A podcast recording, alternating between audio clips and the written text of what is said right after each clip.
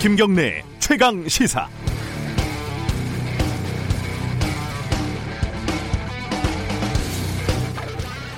이제는 고인이 된 그 경제학자이자 저널리스트죠. 정운영 선생의 수업은 당시에 여러 가지로 학생들한테 화제였습니다. 어, 에어컨이 없었던 시절 한여름에 수업을 할 때 런닝만 입어도 된다면서 먼저 셔츠를 벗고 뭐 남자들만 있었으니까 가능했던 일이지만요. 그리고 흡연자 비율이 높으면 수업 시간에 담배를 같이 핀다든가 요즘 같으면 좀 말도 안 되는 일이겠지만요. 여러 가지로 학생들한테 어, 화제였는데요. 이 정윤양 선생의 노동 가치론 수업이 있었는데 여기에는 또 수업 첫 시간에 하는 유명한 질문이 하나 있었습니다. 대학 교수가 있고 셔틀버스 운전기사가 있는데 월급이 한 두세 배 차이가 난다. 근데 그게 맞는 거냐? 이렇게 물어보더라고요. 어, 대학 교수의 노동은 한시간에 한 만 원 정도인데 셔틀버스 기사의 노동은 왜 한시간에 3천 원이냐? 그건 또 누가 결정하느냐? 어, 당시 어, 정 선생의 질문은 사실 요즘 눈으로 보면 좀 시대에 뒤처진 것일 수 있겠습니다. 요즘식으로 바꿔서 질문을 하면 이렇게 되겠습니다. 대학 교수는 정규직인데 왜 셔틀버스 기사는 비정규직이냐? 대학 교수는 정규직인데 시간 강사는 왜 비정규직이냐? 대학의 청소 노동자들은 왜 비정규직이어야 하냐? 공항공사 검색 요원은 왜 비정규직이 되면 욕을 먹어야 하냐? 청년들 중 4명 중 10명 중 4명이 비정규직으로 사회생활을 시작하는데 이건 또 정상적인 것이냐? 대학 나오고 공기업 정규직으로 입사하는 건 로또가 아닌 능력이고 10년, 20년 열심히 일한 기업에서 정규직으로 전환되는 건 또 로또로 취급받는 건 또 맞는 거냐? 정운영 선생의 질문에 대한 답을 수업 시간에서는 저는 배우지 못했습니다. 아마 수업을 잘 듣지 않아서 어, 놀러 다니면서 답을 놓쳤던 것 같기도 합니다. 지금 우리 사회는 제대로 수업을 듣지 않고 공부를 게을리한 대가로 그 질문에 대한 답을 뒤늦게 찾기 위해서 어렵고 힘든 갈등을 겪고 있는 것 같다. 이런 생각이 들었습니다. 6월 29일 월요일 김경래의 최강 시사 시작합니다.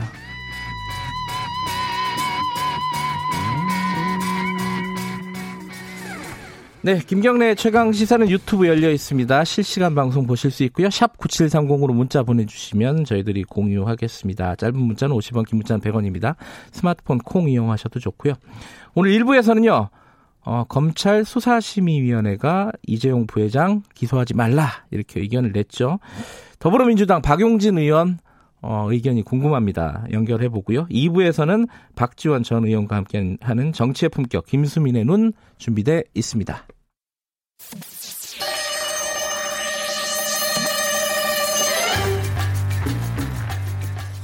네. 오늘부터 여러분에게 매일 퀴즈를 내드리고 정답을 맞추신 분들에게 여름이니까 시원한 아메리카노 쏘는 시간 마련해 보겠습니다. 자, 문제 나갑니다. 문제는 제가 읽기엔 좀 민망한데 그래도 읽겠습니다. 한국 탐사 저널리즘 센터로 시민의 자발적인 후원으로 운영되는 비영리 독립 언론 기관입니다. 최근 한만호의 비망록 4편을 공개하면서 어 5편, 5편인데, 이 작가가 잘못한 것 같습니다. 5편을 공개하면서 탐사보도의 정수를 보여줬습니다. 시강, 최상, 최강시사의 MC, 어, 기, 김경래 기자가 누구죠 이게? 김경래 기자가 발로 뛰는 곳이기도 한 이 매체는 어디일까요? 1번 뉴스타파, 2번 최강뉴스, 3번 뉴스시사. 좀 어렵겠네요. 1번 뉴스타파, 2번 최강뉴스, 3번 뉴스시사. 정답을 아시는 분은 어, 이거 문자로 보내주셔야 됩니다. 짧은 문자는 50원, 긴 문자는 100원, 샵 9730으로 보내주시면 되고요. 아, 스마트폰 콩도 괜찮다고 하네요.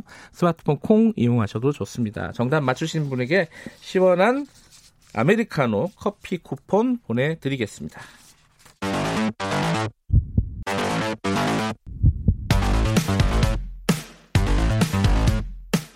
오늘 아침 가장 뜨거운 뉴스 뉴스 unboxing 예, 택배 박스를 뜯는 두근두근한 마음으로 매일매일 준비합니다. 뉴스 unboxing 고발 뉴스 민동기 기자 나와 있습니다. 안녕하세요. 안녕하십니까. 시사평론가 김민하 평론가 나와 계십니다. 안녕하세요. 안녕하세요. 퀴즈가 너무 어렵네요. 벌써부터 오답이 오고 있습니다. 네. 제가 제가 맞추면 안 되겠습니까? 아, 문자로 문자로 맞춰주시기 바라겠습니다. KBS 기자인 줄 알고. 네. 아, KBS 기자 생활 오래 했죠. 자, 너무 어려운 문제라고 생각이 되시면은 살짝 검색을 하시면 되겠습니다. 자, 아, 오늘 첫 소식은 국회 얘기부터 좀 해볼까요? 지금 그 원구성이 거의 근접이 됐다. 또 아니다. 약간 보도가 엇갈리던데 지금 보도들은 어떻게 나오고 있습니까? 일단 거의 근접이 됐다 쪽이 일단은 많은 것 같습니다. 그쪽이 더 많아요? 네. 음, 어제 네. 이제 박병석 국회의장 주재로 3시간 30분 동안 여야 원내대표가 이제 협상을 벌였는데요. 네. 일단 2022년 대선에서 승리한 집권당에 후반기 법사위원장을 맡기는 대신에 네. 법사위의 그 상임위 제출 법안 자구 수정 그 기능 있지 않습니까? 네. 이걸 조정하는 방안에 의견을 모았다. 언론 보도는 이렇게 나오고 있고요. 네. 특히 체계 자구 심사권을 의장실 산하 별도 기구로 옮기는 방안 그리고 여야 동수 구성과 같은 구체적인 방안까지 거론이 됐다고 합니다. 아하. 그리고 회동에서는 여당이 요 야당이 요구한 국정조사 일부를 또 야당이 수용하기로 했다. 뭐 네. 이런 보도도 있는데요. 여야가 만약에 오늘 최종 회동에서 이 방안에 합의를 하면 오후 2시 본회의를 열어서 남은 12개 상임위원장을 선출을 하고요. 정세균 국무총리는 3차 추경, 추가 경정 예산안 시정 연설을 하게 됩니다. 아, 실제로 이렇게 될지는 오늘 오전에 좀 회동을 좀 지켜봐야 할 것 같습니다. 김민하 평론가가 이 메모를 저희들이 공유하잖아요. 일단 진짜 최종이라고 물음표를 주셨는데 예전에 아, 요즘도 그렇죠. 보고서 같은 거 저장할 때 최종 그, 그 다음에, 진짜 최종, 그렇죠. 최최종, 네. 최종, 최종, 뭐, 이게 최종, 뭐, 이렇게 막 가잖아요. real 최종, 뭐, 이렇게 나옵니다. 네. 이런, 이런 느낌입니다. 그러니까 뉴스를, 택배를 뜯는 마음으로 두근두근 해야 되는데, 네. 제가 이제 좀 좋아하는 말 중에 그런 말도 있습니다. 설레지 않으면 버려라 물건을. 네. 근데 이 뉴스는 막 설레지가 않아요 이게. 그래서 네. 좀 더 설레는 기분을 느끼고 싶은데 설레는 기분이려면은 뭔가 협상에 타결이 돼야 됩니다. 그 이거 법... 뭐 지금 한 달째 똑같은 얘기 하고 있는 것 아, 같은데. 그러네요. 자, 네. 그럼 법사위원장은 누가 하는지 요거는 결정이 된 거예요? 법사위원장을 법사위원장을 누가 하는지요? 네. 법사위원장을 누가 하는지 이이 이, 이 합의를 통해서 뭐 법사위원장을 누가 하는지까지 지금 뭐 아, 어느 당에서 알지. 네. 뭐 법사위원장 법사위원장은 뭐 여당이 여당이 뭐 하는 일단은 한 일단은 하는 걸로 어느, 어느 경우든지 뭐 시작을 하는 거 아니겠습니까? 2년 2년 나눠서 한다. 이런 경우의 수가 있을 것이고. 그죠? 근데 이제 나눠서 하더라도 일단은 일단은 여당이 하고 네. 이제 뭐 뒤에서 뒤에 것을 뭐 혹시 뭐 야당이 할 수 있다 이런 내용의 합의 아닌가요? 그 야당이 2년 뒤에 하겠다라고 그러니까 확정된 건 아니죠. 확정된 건 아니고요. 네. 여당이 일단 더불어민주당이 하고요. 2022년 대선에서 승리한 정당이 네. 하반기 법사위원장을 가져간다 이런 그러니까 쪽으로 좀 의견이 모아지고 있습니다. 원래는 미래통합당이 법사위원장을 주지 않으면 우리는 아무것도 안 하겠다라는 주장이었지만 네. 이제 협상을 계속하면서 그러면 이제 소위 말하는 전반기는 여당이 하고 네. 후반기를 네. 야당이 하는 걸로 정해주면 네. 우리가 한번 그렇게 좀 얘기를 해보겠다 가서 이제 자기들 의원을 설득을 해보겠다 이렇게 이제 의견을 좀 굽힌 거죠. 네. 그런데 여당 입장에서는 뭐 하반기를 뭐 그렇게 어, 원구성 어떻게 될지 다시 한번 생각을 해봐야 되는 거고 지금 정하기는 어려운 거 아니냐. 네. 모처럼 중간에 대선도 있고 하니까 그러면 대선 결과에 우리가 따라가는 걸로 하자 뭐 이렇게 이제 좀 어떤 절충을 하자고 절충을 시도한 것인데 이게 합의가 안 된 거죠 사실. 그것도 좀 이상하긴 해요. 대선 결과하고 그렇죠. 구성하고 연기한다는 것도. 이게 어떤 뭐 우리가 어떤 뭐 글쎄 어떤 도박도 아니고 뭐 이게 좀 그렇긴. 한데 그런데 또 이제 대선에서 누가 되느냐에 따라서 사실 뭐 여당 야당이 또 바뀌는 것이기도 하니까 네. 사실은 이렇게 어떻게 생각하면은 하나만한 얘기 같기도 하고 뭐 여러모로 이제 음. 좀 어쨌든 협상을 하기 위해서 한 발 한 발 가고 있다는데 뭔가 의의가 있다 이렇게 봐야 되겠죠. 공수처가 7월 15일 날 원래 출범하도록 돼 있는 거잖아요. 돼 있죠. 근데 네. 이거 이제 대통령이 한마디 했고요, 그죠? 지금 야당 입장은 뭐예요? 어떻게 하겠다는 거죠? 일단 야당은 뭔가 네. 이제 그 공수처를 지금 뭔가 이제 아, 여당 주도로 이제 이 만드는 거에 대해서 굉장히 우려를 많이 표시하고 있고요. 그리고 네. 대통령 청와대가 7월 15일까지 이제 공수처장을 임명해야 된다는 이 법 시행일을 지켜달라라고 이제 공개적으로 요구한 거에 대해서도 네. 어 이게 뭐어이 어, 대통령의 어떤 뭐 행정 명령인 거냐 국회 견제를 받지 않는 괴물 사법 기구가 대통령의 손아귀에 들어가는 상황은 방치할 수 없다. 이런 식으로 주호영 미래통합당 원내대표가 페이스북에 이제 쓰기도 했습니다. 구체적으로는 이제 공수처장 후보 추천위원회를 이제 좀 논의하는 과정에 있어서의 이견이 벌써부터 이제 좀 수면 위로 올라오고 있는데요. 지금 공수처장 후보는 추천위원 7명 중에 6명이 찬성해야 가능한데 야당 몫으로 추천위원이 이제 2명이 지금 네. 어 좀 보장하게 되어 있는 상황 아니겠습니까? 그런데 여당이 미래통합당에 지금 공수처장 공수처에 반대하고 있기 때문에 이 추천 2명 을 계속 안 해서 공수처 공수처장 후보를 이제 좀 어, 추천하지 못하게 만드는 거 아니냐 이런 우려를 갖고 있습니다. 그래서 백혜련 의원 같은 경우에는 야당이 일정 기한까지 이 추천위원을 추천하지 않으면 국회의장이 교섭단체를 지정을 해서 추천을 요청할 수 있도록 하는 이런 이제 규칙안을 이제 대표 발의해 놓은 그런 상황입니다. 그러니까 이게 교섭단체를 지정해서 위원 추천을 요청할 수 있도록 한다는 얘기는 어 지금 미래통합당은 추천을 하지 않으니까 다른 교섭단체에 그러면 추천권을 넘긴다 이렇게 결정할 수 있도록 한다는 거거든요. 근데 지금 국회에는 뭐 교섭단체를 구성한 당이 뭐 더불어민주당과 미래통합당밖에 없기 때문에 이것은 그럼 여당이 추천권을 뺏어가는 거다라고 또 미래통합당은 주장을 하고 있는 상황인 거죠. 뭐 원구성도 안 됐는데 이거는 다음에 얘기해도 될것 네, 같습니다. 원구성을 하면 바로 이제 3차 추경과 이 문제로 이제 네. 우리의 뉴스의 택배 두근두근은 이제 이쪽으로 가는 겁니다. 네.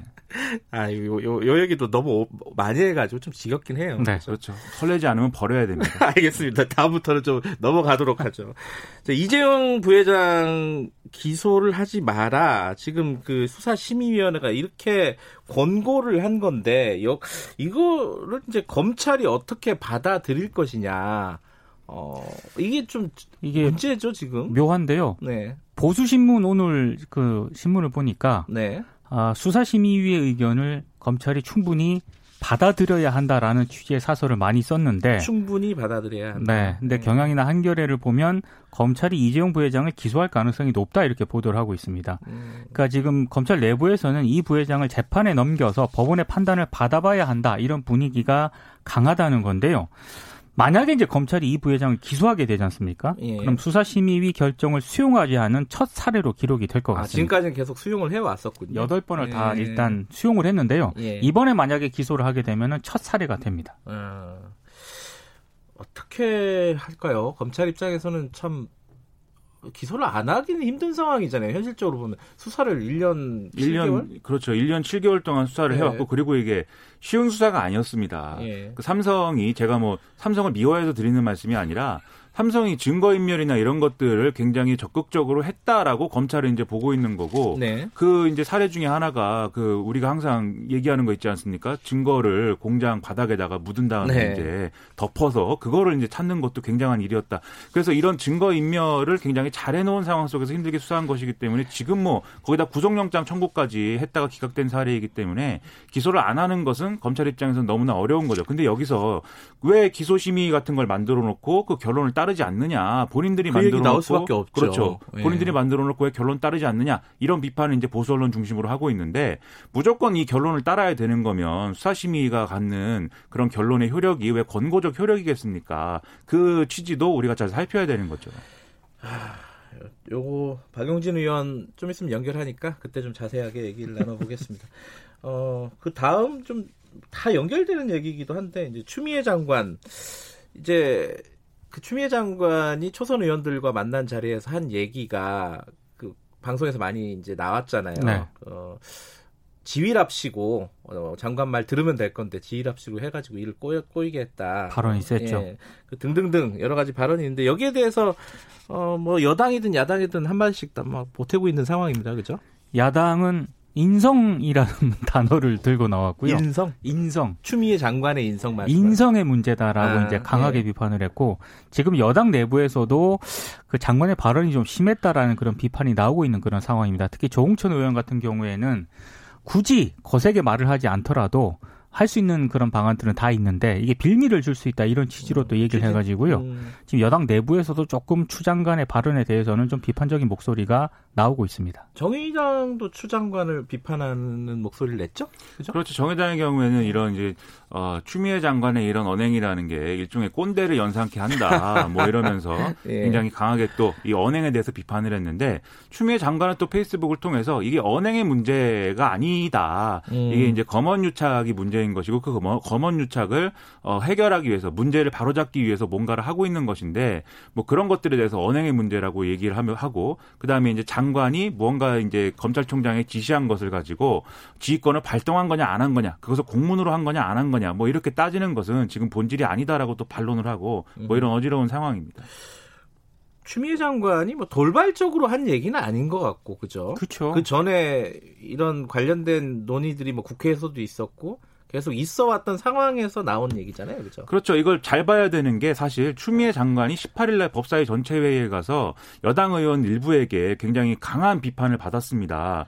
근데 그때 그 자리에서 사실 추미애 장관이 이 검언유착 사건하고 그다음에 한명수 전 총리 수사 관련해서 그 증인이 이제 아, 뭔가 강요를 받은 증인이 이제 진정을 낸 거에 대해서 이제 대검찰청이 뭐 인권부에 배당원 뭐 이런 문제에 대해서 굉장히 네. 좀 중립적인 시선으로 얘기를 사실은 좀 했거든요. 음. 근데 그 자리에서 그렇게 많은 질타를 받았기 때문에 추미애 장관 더 세게 나가야 되겠다 이렇게 이제 방향을 잡게 된 것 같고 네. 그런데 이렇게 세게 나가서 검찰이 이런 추미애 장관의 어떤 얘기를 잘 받아줘서 이제 일사천리로 뭐가 진행이 됐으면 사실 상관이 없는데 윤석열 검찰총장이 또 21일 날 보면은 추미애 장관의 지시를 100% 받아서 하진 또 않았거든요.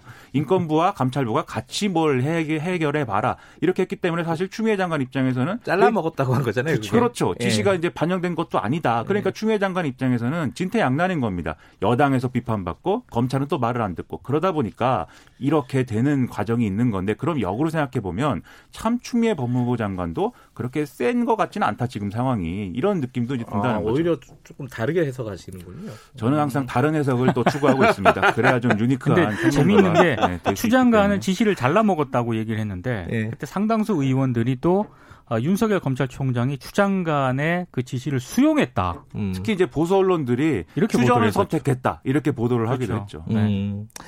알겠습니다. 요 얘기도 뭐 앞으로 진행상 봐야 되는 얘기고 어, 코로나 얘기 잠깐 정리하고 마무리하죠. 그 코로나 관련해서 지금까지 좀 헷갈렸던 게 사회적 거리두기냐, 뭐 생활 속 거리두기냐, 막 이, 뭐 이게 좀 복잡한 용어들을 정리를 했죠. 그게 이유가 있었을 겁니다, 그죠? 그래서 지금 용어를 통일을 해버렸습니다. 네. 그러니까 지금 생활 속 거리두기잖아요. 이게 사회적 거리두기 1단계 음. 이렇게 지금 지금 1단계라는 생활 속 거리두기란 말은 이제 공식적으로 사용하지 않겠다라는 거죠. 그렇습니다. 그렇죠. 아무래도 좀 느슨한 어떤 그런 음. 음 이미지를 주기 때문에 그래서 사회적 거리두기 1단계에 해당하는 것 같고요. 이거는 지금 단계인 네. 거고 아, 2단계 같은 경우에는 통상적인 의료 체계가 감당 가능한 수준을 넘어 가지고요. 지속적으로 확산이 되는 그런 단계를 말합니다. 네. 이 2단계에서는 실내 50명 이상, 실외 100명 이상 모이는 것을 금지하게 되고요. 3단계는 지역 사회에서 다수의 집단 감염이 발생을 하고 급속도로 확산이 돼서 대규모 유행으로 번지는 그런 상황인데 이 상황이 오면은 안 되는 그런 상황인 거죠. 그 지금 우리나라에서도 어, 그 확산자 증가세가 멈추지 않고 있는 상황이고 그렇습니다. 전 세계적으로 보면은 주말 사이에 천만 명을 넘었더라고요. 어, 이런 거는 저는 처음 보는 것 같아요. 이런 류의 전,염병 그래서 전문가들 음. 얘기를 가만히 들어보면 코로나 종식은 당분간 어렵고 네. 함께 가는 수밖에 없다라는 그런 그렇죠. 얘기를 많이 하고 있습니다. 이게 우리도 이제 사회적 거리두기로 다시 돌아간다라고 사실 뭐 이런 식으로 그렇죠. 얘기하기는 어려우니까 사회적 거리두기 1단계다 이렇게 이제 말을 바꾼 것이고 음. 그리고 경제를 돌려야 되기 때문에 계속해서 이제 어떤 강력한 봉쇄 이렇게는 못하는 상황인 거고 다른 국가들도 봉쇄를 선택했던 국가들도 이제는 경제 때문에 좀 열었 있었더니 다시 확진자가 발생해서 어, 미국 같은 경우 심각하더라고요. 그렇죠. 그렇죠. 그 확진자들이 우리나라로 또 들어와서 또 이 상황을 악화시킬 수 있는 그런 악순환이기 때문에 뭐 어쩔 수 없는 것 같습니다. 네, 오늘 뉴스 브리핑은 아, 뉴스 unboxing은 여기까지 듣도록 하겠습니다. 오늘 두 분 감사합니다. 고맙습니다. 고맙습니다. 고발 뉴스 민동기 기자 그리고 유니크한 평론을 추구하는 김민하 시사평론가였습니다. 김경래 최강 시사 듣고 계신 지금 시각은 7시 39분이네요.